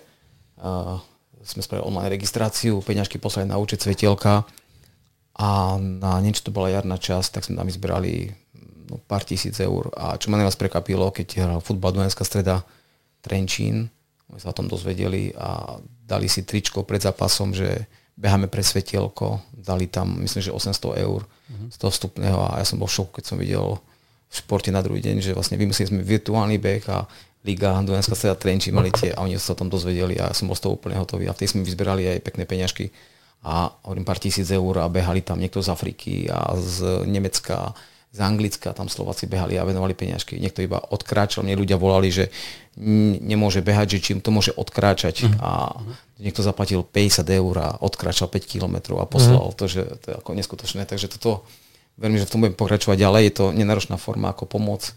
Ten beh má zmysel pre toho človeka, odbehni si 5 km, pošle 10 eur, 5 eur. Je to jedno a vieme také krásne peniaze vyzbierať uh, na detskú onkológiu. A videli sme a počuli sme uh, tie príbehy aj teraz pri 20. výročí naozaj mm. sa mhm. to oplatí pomáhať. Určite. A teraz mi prišlo trošku ľúto. A musím povedať, že ja som sa tiež zúčastnil tohto virtuálneho behu. Mm. Vlastne u nás v Detve, čo trénujem, tak mm. trénerky to vymysleli, čiže aj my sme deti zapojili, deti za, zobrali rodičov Perfektne. a takto sa to pekne nabalilo a tiež sme si odbehli tých 5 kilometrov, bolo to vlastne na jeseň. Mm. Takže tiež sme sa zúčastnili a bol, bol to super nápad, akože v, e, v tej dobe akože virtuálne, všetci vrajú, že tie virtuálne behy sú také, také nejaké, že sa nestretávajú ľudia, ale pritom tu sme sa stretli a odbehli si a myslím si, že že aj táto doba covidová bola na niečo zase dobrá. Že aj, aj takéto veci vznikli, ktoré by možno bez toho neznikli. Presne tak. A myslím si, že to bol super nápad teda a že ak to bude ešte pokračovať, mm. tak určite ostatní to podporte. 5 eur, 5 eur každý si nájde a naozaj, ako sme počuli, je to na dobrú vec, takže určite odporúčam Všetky tie podujatia, ktoré majú za svojou organizáciou alebo sa snažia nejakým spôsobom, aj keď možno nie veľkou sumou, ale čiastočne pomôcť, tak majú zmysel. Ale aby sme pokračovali teda už uh, trošku, zase sa vrátime tým športovým a tréningovým aktivitám. Uh, na svojej stránke máš aj spomenutý detský športový fit tábor. Neviem, či ešte toto organizuješ, alebo, alebo už nie. Mm, to som robil, ten fit tábor, to bolo také, že rodičia od nás klubu ma oslovili, že nevideli kam s deckami a a chceli pokračovať ďalej, tak sme urobili jeden týždeň alebo dva týždne také, také tábory, kde sme to situovali na športovú školu, chodili tam naši olimpionici, e, som oslovil našich športovcov, som program, rôzne aktivity, mali športové, rôzni tréneri, mali rôznych e, atletických disciplín s nimi. Uh, ja som už potom to nestíhal, musím sa v rodine, takže uh-huh. v lete to bolo to, že poločatinské Tánske som to robil týždeň a to som už nebol 3 týždne doma poriadne, takže potom to prevzal najtábor Ondrej Doletina, uh-huh. Sveťku Liparovou, ktorí oni pokračujú v tom ďalej a tie tábory sú úspešné. Ja som taký koncept vymyslel a potom už ja som to fyzicky nedával. Takže tak a bolo to, bol to pekný projekt, sa mi to páčilo. Počul som o ňom, teda e, s Ondrejom sa aj poznáme, takže, takže áno, určite môžem potvrdiť. Zase ti robíme reklamu. A teraz robíme Ondrovi. Áno, teraz už je. To bolo minulosti. Dobre, a spomenul si rodina, hneď si to povedal ako prvé slovo, tá rodina a už si spomínal, že máš syna, teda aj dceru, ktorí sú športovo založení, tak by ma zaujímalo, ako vyzerajú také rodinné výlety, že či je to čisto o športe, alebo si idete niekde aj užiť. No moja manželka nešportuje, už šport nejako veľmi neoslovuje, takže sme trošku taký odlišní sa toho týka. Môj syn má 22 rokov, do 17 rokov robil triatlon, bol druhý na mesa Slovenska, mal to pekne rozbehnuté, ale on má takú silnú alergiu, ktorá išla do astmy a ho to strašne limitovalo a ho to také demotivovalo sme to museli liečiť a už potom sa nechce k tomu športu vrátiť naspäť. A mám dceru, ktorú má 6 rokov, takže mám taký veľký rozdiel medzi deckami. Uh-huh. Mám 15-16 rokov rozdiel medzi deckami. A na staré kolona som sa s manželkou rozhodli, že budeme mať druhé dieťa. Takže tá malá je taká agilná Lenka, takže ona už robí tú atletiku, snaží sa. Ja som do toho nenútil, sama chcela ísť, lebo zo škôlky má dve kamarátky, ktoré sú tam a jednu susedu z Lučatína, takže chodí k pánovi profesorovi Čilíkovi, pekne im tam s tým deckami krásne pracujú, páči sa mi to, cere sa páči, takže ako nech športuje, nech sa hýbe a uvidíme, ako sa to ďalej bude vyvíjať. Tak naše, ja samozrejme naše výlety sú zaujímavé, lebo aj na dovolenku musím zobrať bicykel, lebo ja bez bicykla a neviem, takže takto, že a teraz málo dosť bicyklujem, takže skôr budú teraz tie dovolenky zaujímavé. No. Takže nielen tí športovci, čo sem chodia a vravia, že na dovolenkách si nejdú oddychnúť, ale športovať, Áno. ale aj tréneri to robia svojimi deťmi. Dobre, no tak však aktívna rodina, super. No to sú dovolenky. Čo sa týka zimného obdobia, ktorým športom sa venuješ? Ski Alpu som odolával 10 rokov, lebo nechcel som tomu prepadnúť. Poznám veľa rozvedených ski alpinistov a triatlonistov. ale potom, že na škole teraz máme aj ski alpinistov a ja mám na starosti a bolo mi ľúto, keď som zimyšiel na šachtičky, ja som čakal pod kopcom, alebo som klusal iba hore-dole. Denne hodinu aktivity musí mať každý deň, či bicykel alebo beh. Tak e, som si kúpil konečne alpinistickú výbavu a už konečne šlapem s nimi, takže e, trošku som prepadol tomu teraz. Bol som len párkrát, lebo som si to kúpil až na konci zimy ale sa teším na ten sneh, ktorý som neznašal uh-huh. a už sa teším, kedy to bude, lebo vyťahnem to svoju výbavu, a, ale my tak beháme, ako máme na škole trenažery, interaktívne, veľa bicyklujeme, škola nám vyšla veľmi ústretí, kde kúpila 7 trenažerov, uh-huh. takže my už točíme kilometre triatlonisti, aj tí bezci. Uh, bezcov tiež trošku do toho bicykla angažujem, lebo ten bicykel myslím, že im pomáha, hoci viacerí s tým nesúhlasia. Takže bicyklujem na trenažeroch a, a chodíme na ski Alpy. A čo beh na lyžiach? Beh na lyžiach, ako v rámci prípravy, mám zverencov, ktorí majú radi, bežky chodia, ale nejako tým, že neboli veľmi tie snehové podmienky ideálne, po tento roku sa v celku dalo, ale 2-3 roky dozadu to boli takéto a skôr z toho časového hľadiska ma to limitovalo, lebo tie detská aj plavú, aj bicyklujú mm-hmm. a iba cez tie víkendy by mohli chodiť a cez víkendy chcem aj s rodinou, takže bežkam nehodláme, ako nehodujeme veľmi. A teraz v rámci toho, že vieme na tie ski Alpy ísť, lebo e, u nás deti začínajú školu e, cez pracovné dni e, trikrát v týždni až 10.30, takže vieme byť 8 už na kopci a vieme za hodinku si ten kopec párkrát vyšlapať, hodinku 20 a vieme prísť do školy, aby stili to vyučovanie. Uh-huh. Tak to mi prípada také jednoduchšie na tie šachtičky vybehnúť. Dobre, tak tieto športy sme nejak prešli. Mňa by zaujímalo, že veľa ľudí nás počúva takých skôr hobby bežcov a mm. máme ťa tu ako trénera, tak by sme sa mohli nejakým takým radám alebo takým odporúčaviam povenovať, čo určite veľa ich príjme, lebo rozprávali sme sa tu o výkonnostných bežcoch, ktorých máš, tých zverencov, ale, ale aj tí hobby bežci sú súčasť tohto celého pohybu a tohto behu, tak mňa by hneď prvá otázka, čo ma tak napadla, čo sa ma aj veľa ľudí pýta, takýchto hobby bežcov, keď začínajú, že či behať po mekom povrchu alebo po tvrdom povrchu. Aký, si, aký máš ty názor na to? To je dobrá otázka. Záleží individuálne, ako tie povrchy ja odporúčam striedať. A nech si pobehajú aj po tom asfalte, po tom mekom. Záleží, aký tréning, aký dlhý tréning, e, e, či je to iba voľný beh, alebo či aj nejakú intenzitu Neviem, ja behám celý život na asfalte a ja mám asfalt rád a by mi chýbal, keď som behal iba v prírode. Takže som taký asfaltový besy. A nemám problémy s klbami. Skôr si myslím, že keď niekto povie, že beha po asfalte, že mu odchádzajú klby a to, si, to je mýtus. Si myslím, akože tie sa dá, tam nech človek beha, má dobrú obu.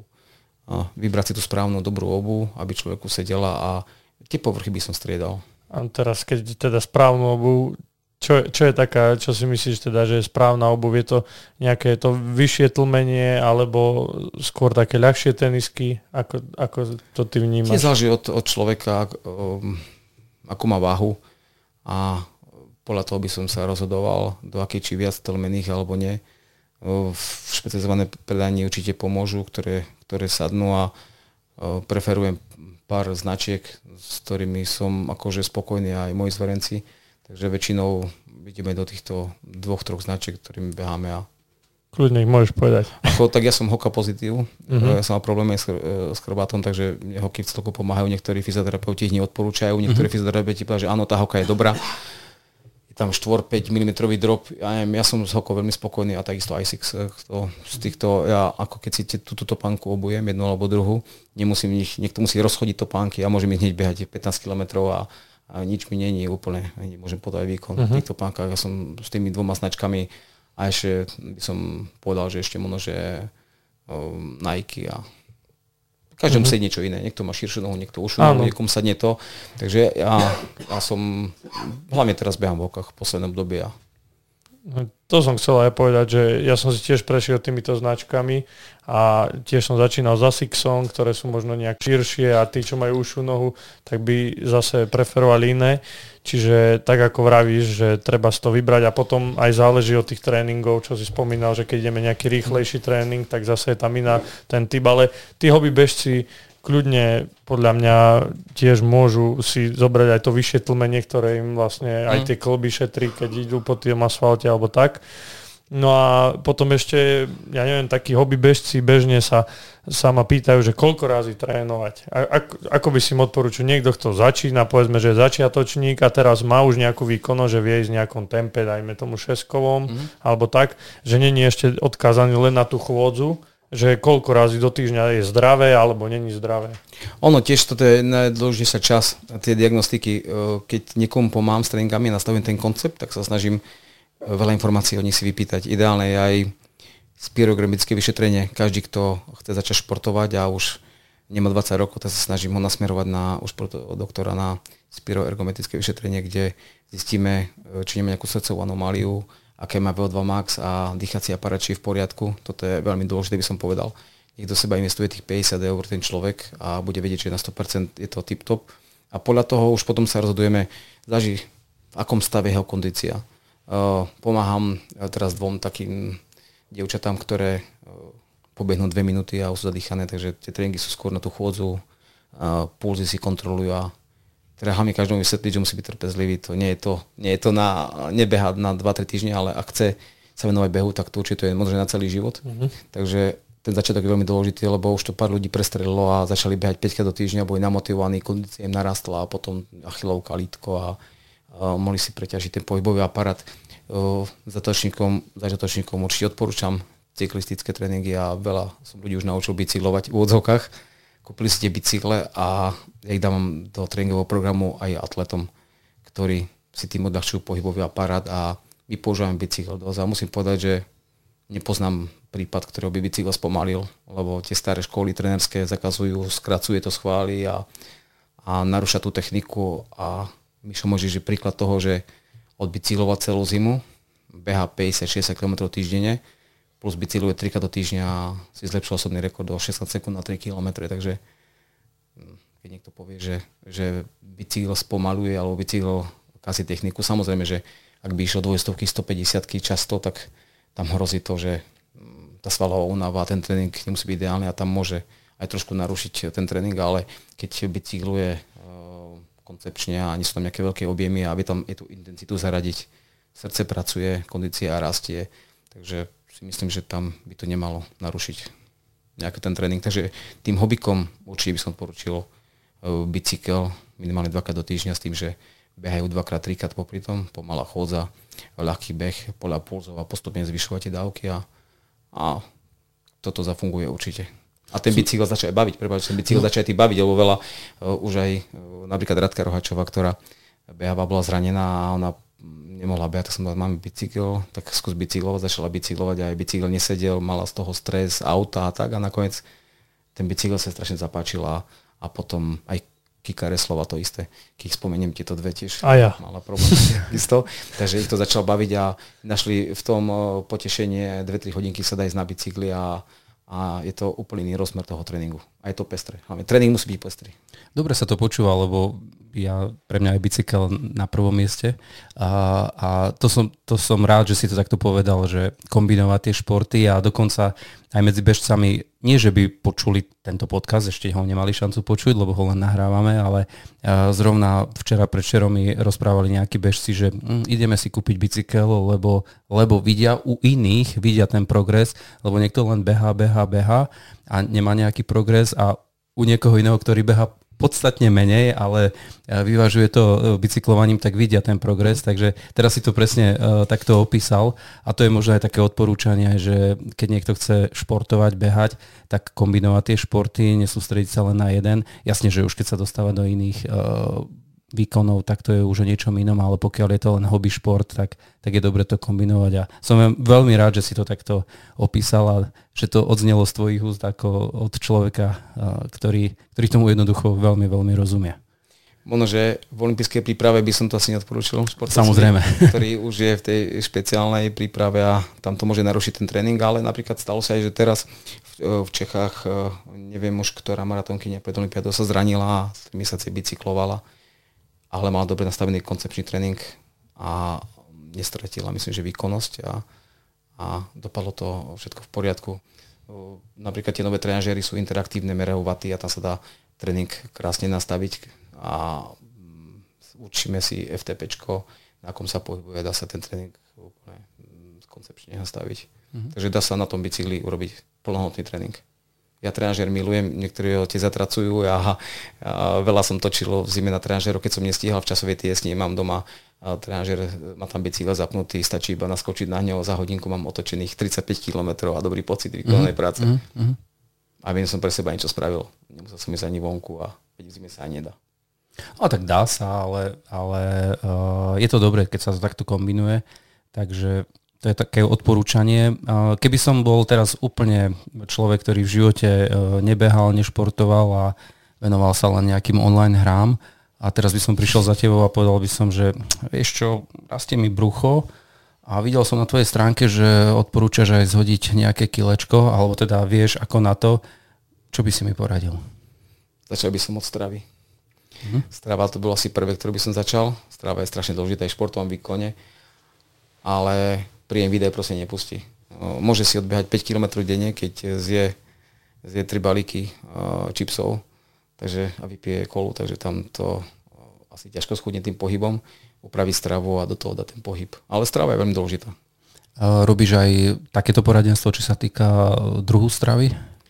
Ako taký základ spravím a ja sa snažím spolupracovať s tými najlepšími Spolupracujem s Kristianom Bakom, na cvičení s Kristianom, on robí také skupinové tréningy, takže on nám pomáha našim športovcom v silovej príprave, takisto Mišovi Možišovi vedol prípravu v zime, takže cez Kika riešim stravu, potom spolupracujem s fyzioterapeutmi, s doktormi a snažím sa mať okolo seba tých skvelých ľudí, mm-hmm. keď chcem, aby tie výkony boli také, ako sú, nech ich majú tí najlepší odborníci, takže, takže takto.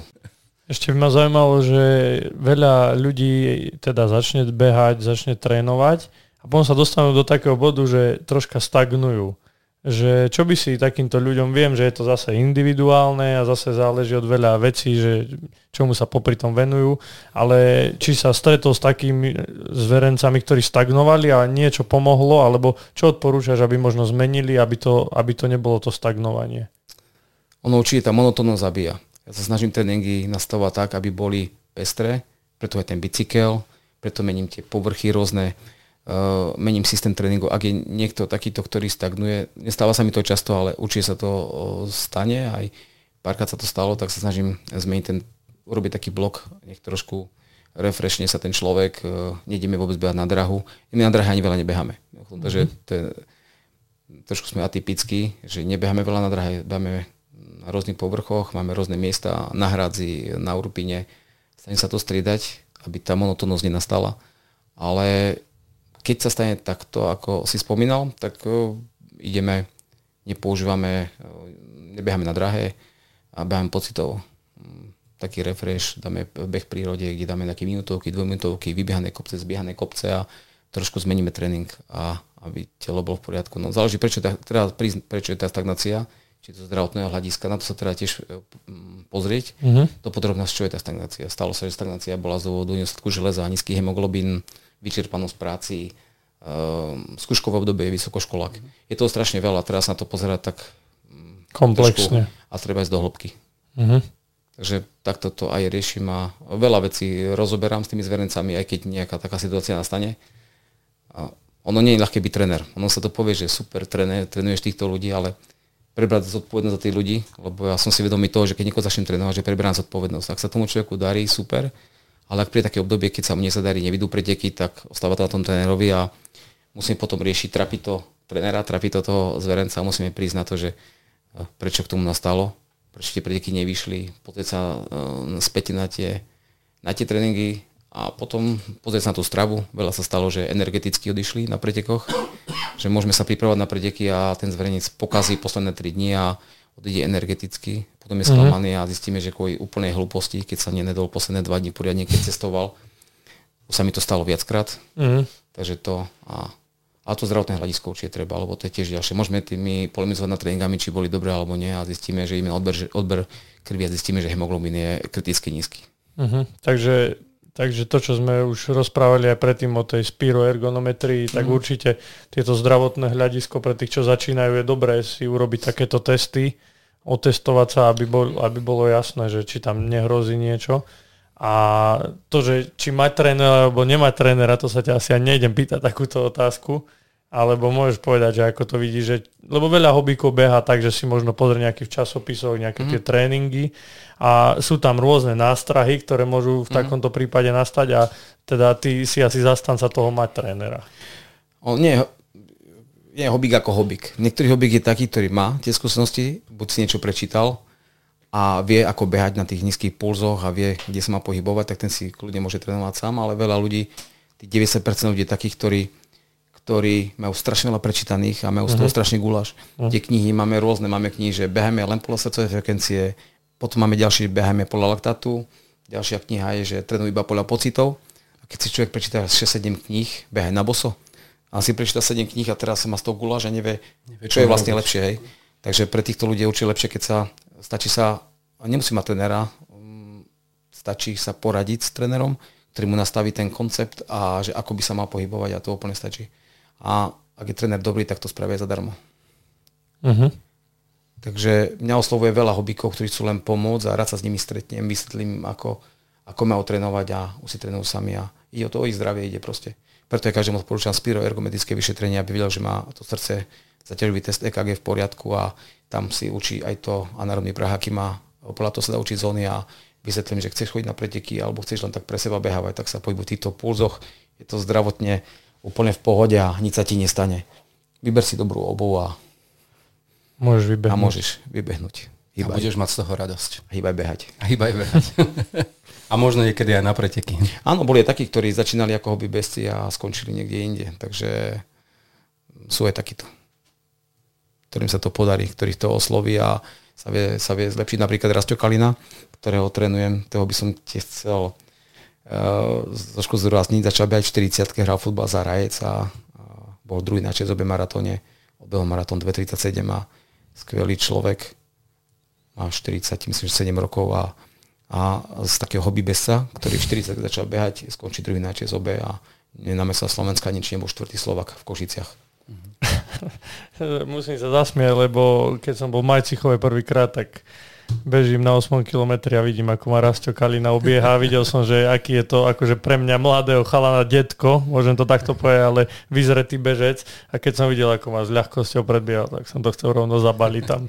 No, čo je super je to, že vek je iba číslo vo vytrvalosti. Vieme, že že je veľa uh, športovcov, ktorí vo vyššom veku dokážu športovať, dokonca vyhrať Olympiádu. Vypočul som si podcast uh, s Ivetkou Furakovou, mm-hmm. ktorá bola u vás a ona je tiež toho príkladom, že nie je zumplovaná z minulosti s vrcholovým športom a, a trénuje, trénuje si to svoje, nepretáča sa. Ja som mal z ňou tú čest, som jej pomáhal s tým prvým maratónom, ktorý išla. Už vtedy mohla ísť v pod 3 hodiny, ale sa fotila s ľuďmi a podávala ruky ľuďom a s každým sa rozprávala a aj ušlo, ušlo pár minút, niečo to bude 3 minúty, po 3 hodinky ona si išla úplne svoje vysmiata, ako ona je. Tak ona je toho príkladom, že, že vie e, to zabehnúť Rastio takisto a sú e, Janko Hazucha. Janko Hazucha. E, Vinukurov vyhral Olympiádu, mal po 40 v cyklistike, Ole Arne Björndalen takisto. Takže veľa aj športovcov, ktorí dokážu v 40 ktorí trénujú rozumne, nepretačajú sa, používajú fyzioterapeutov. Regenerácia je strašne, ktorú sme dneska spomenuli, uh-huh. regenerácia je strašne dôležitá. Aj tie dni regeneračné, aby boli, lebo vtedy tam telo sa dá sa do formy v, nich, v neho oddychu. Môžeš muklovať koľko chceš a keď nemáš regeneráciu, tak efekt je opačný. Takže ak je správna regenerácia a človek musí športovať e, pozitívny a musí mať radosť toho športu. Nasilím sa to nedá. Vtedy to je, ako aj Iveta, to je príklad, že, to je, že vtedy to funguje. To som sa chcel presne spýtať na tú regeneráciu, len som zabudol, že to chcem, teraz mi to pripomenul, že akú váhu teda ako ty tréner prikladáš tomu, lebo poznáme taký nejaký ideálny model, že by sa malo jednak jednej regeneráciách mm. tréningu a teda ako k tomu pristupuješ ty a čo najviac využívaš so zverencami, akú regeneráciu formou, ako formou? No jednak jedné nemôžem používať, lebo to by iba boli, iba by regenerovali, lebo tým, že tie deti ráno sú vo vode hodinu a pol, už 6 sú vo vode, potom idú na bežecký alebo cyklistický tréning, potom zase do vody, trénujú 4 hodiny denne, tak oni by nedokázali. A tá voda pôsobí, hovorím, že aj regeneračne, tým, že vykopú mm-hmm. tie nohy. No, v rámci, je to všetko o financiách, aké má človek finančné možnosti. Proste tá regenerácia je strašne dôležitá, lebo tam rastie tá výkonnosť a regenerovať môžeme ísť na bazén, sa okúpať, proste vykopať tie nohy ako besy, veľmi to pomôže. Regenerovať môžeme pre bestov tým bicyklom, že iba vytočiť pri takým kadenčnejšom bicykli, nesílovi. Regenerovať môžeme na valci, môžeme uvoľňovať fascie a to je ako veľmi dobrá regenerácia, alebo mm-hmm. gulička, kde proste si prejde za 15 minút všetky svalové skupiny, proste rozmasíruje, uvoľní fascie. Regenerovať môže jogou, ktorú tiež odporúčam. Yoga je skvelá v rámci eh, toho aj duchovná, lebo to duchovno patrí k tomu športu regenerovať môže turistikou, masážou, rôzne. Ako my využívame všetky tie formy, hlavne to najlacnejšie je to valcovanie. Uh-huh. Tie deti, ktoré sú na škole, no deti to sú aj 18 roční, ktorí sú na škole, tak my veľa valcujeme, uh-huh. lebo to je tá najľahšia forma tej regenerácie. Máme lymfodrenáže nohavice na škole, takže e, lymfodrenáže nohavice momentálne používame po tých ťažších tréningoch. Ľadujeme sa, a máme ľadovňu, takže tam buď sa vyľaduje, alebo teraz napríklad na pretekoch, ktoré boli sa Slovenská dorastencov, kde sa nám zadarilo, sa strašne teším, sme aj tri medále. Tak chlapci hneď po výkone po 1500 šli do potoka k hale a tam boli 20 minút v tej studenej vode. Takže to je taká prírodná regenerácia, kde sa aj každému vo zvolenie Bystrici, odbehne, skočí do hrona a, a hneď po dobehu, ako tá voda tiež urobí svoje. Takže rôzne formy regenerácie používame a o, hlavne, aby to bolo finančne náročné, lebo tie peniaze nie výž a vidím, že aj, aj tí ľudia proste musia... Nedá sa rôznych, každý deň na masáž presne chodiť. tak, presne tak a masáž je tiež, je tiež výborná forma, ktorú využívame, ale snažíme sa hlavne pred pretekmi a po ťažkých tréningoch, ale sú tie prirodzené formy, ktoré vieme využívať aj my v rámci a našej prírody. Keď si spomínal to, ten valec, tak ja to tiež využívam. A e, aký si ty, teda nie, že aký si zastanca, ale využívate to pred tréningom alebo po tréningu? Aj, aj. Ono, formy valcovania sú rôzne. Môže byť dynamická forma, ktorú používame pred tréningom. Mišo Mojžiš je toho ukázka, lebo to má ešte rozcvičku pred rozcvičkou. Ako ho poznáme, on pred úsekmi začne najprv valcovaním, takým dynamickým, potom ide rozcvičkou, tak sa z neho smejeme, že má rozcvičku pred rozcvičkou a potom na uvoľnenie také, už také statickejšie trošku tie pohyby a nie také rýchle dynamickejšie ako pred. Ono pekne to dokáže aj tie svaly pekne nabudiť, ten valec. Uh-huh. Takže ja radšej mám ako valec mám radšej e, guličku, takú asi 10 cm a s tou guličkou myslím, že to miesto trafí lepšie a lepšie sa rozmasrujem tou guličkou uh-huh. ako mhm. tým valcom. Guličku hodím do batohu, je malička a môžem použiť hoc kde a hoci kedy. Takže takto mm, dynamickejšie pred tréningom a statickejšie večer na uh-huh. uvoľnenie tých fascií. A ja, mm, stalo sa mi, že ma bolo chrbát a mal som nejaký nerv, ktorý už som mal trošku taký E, boľavý a som si to rozmasíroval a som s tým valcovaním som si to odstránil. Takisto mm-hmm. chrbát, celé telo sa dá vyvalcovať. Odporúčam všetkým určite. A čo taká masáž na pištoľ? Aj masáž na pištoľ určite je dobrá. Tiež aj pred tréningom používajú aj šprintery. Uh, aj masážnu pištoľ používame. Mm-hmm. Takisto, kde sa dajú rôzne nastavce, tie tvrdšie, jemnejšie. A po výkone ani tak nie, sa neodporúča skôr pred výkonom trošku a možno, že večer na také uvoľnenie. Mm-hmm. Tiež to také formy, ktoré sú jednorazová investícia a má to človek stále so sebou a investovať do drahšej pištole, nie do tých uh, čínskych 20 eurových, ktorá zhorí po, po, po dvoch mesiacoch, ale ako tiež dobrá forma regenerácie.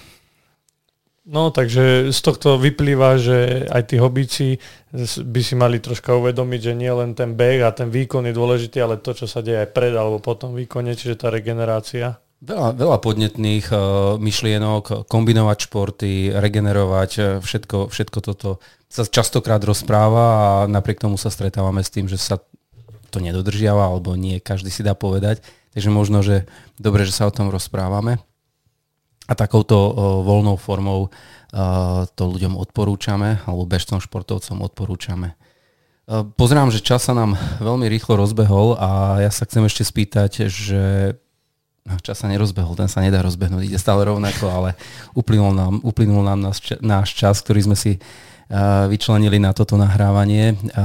Aké máš nejaké ďalšie plány do najbližšieho obdobia, alebo čo sú také méty, možno zorganizovať e, beh alebo nejakú ďalšiu zbierku pre svetielku alebo niečo podobné, alebo v tvojom uh, trenerskom uh, chlebičku?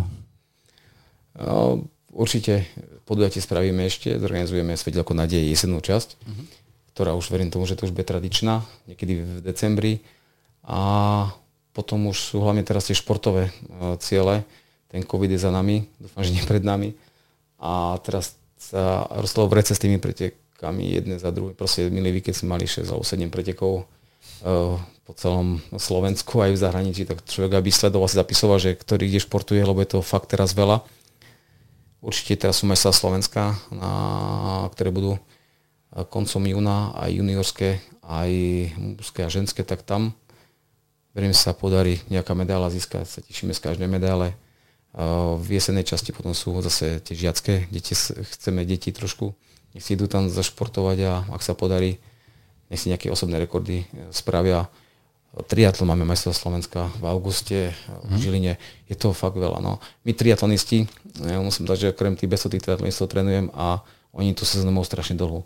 Lebo tá sezóna končí duatlonmi, majstrovstvami Slovenska v septembri. Potom sa presúvame, trošku si oddychneme, idem na krosová sezóna je, kde sú kraj a aj školské krosové, Slovensko aj kraj, takisto sú e, národné šampionáty. Potom si trošku oddychneme, ideme do haly uh-huh. v januári, kde sú kde je už halová sezóna po halovej sezóne zase nám idú duatlony, ktoré začnú na jar. Potom sa zase premostíme do atletiky a potom zase do toho triatlonu. Ako je to strašne veľa, takže uh, my sa nenudíme celý rok. Ja by som ti teda poďakoval nielen za nás, ale aj za tých, čo to vypočujú, lebo určite, ako Peťo povedal, podnetné informácie sme dostali a teda ďakujeme a kto by sa chcel na Mareka obrátiť, tak ako ste počuli, tak je otvorený každému. Takže ak niečo budete potrebovať, či už len poradiť, alebo naozaj aj ten tréning nejaký, tak určite Marek e, sa vám povenuje, ak teda bude to časovo stíhať. A teda ďakujem, že si prišiel. Ďakujem aj ja a počúvali ste e, podcast Hip Hip Hibaj s Marekom Vojníkom. Počúvajte nás na podcastových aplikáciách Spotify, Google Podcast alebo sledujte na YouTube kanály Hip Hip Hip aj. Ďakujeme pekne. Ja som chcem tiež poďakovať, že ste ma tu pozvali, že aj z tej opačnej strany a držím palce na to podcaste, lebo robíte to dobre, páči sa mi to. Ďakujeme pekne. Ďakujeme. Ahojte. Ahojte. Čaute.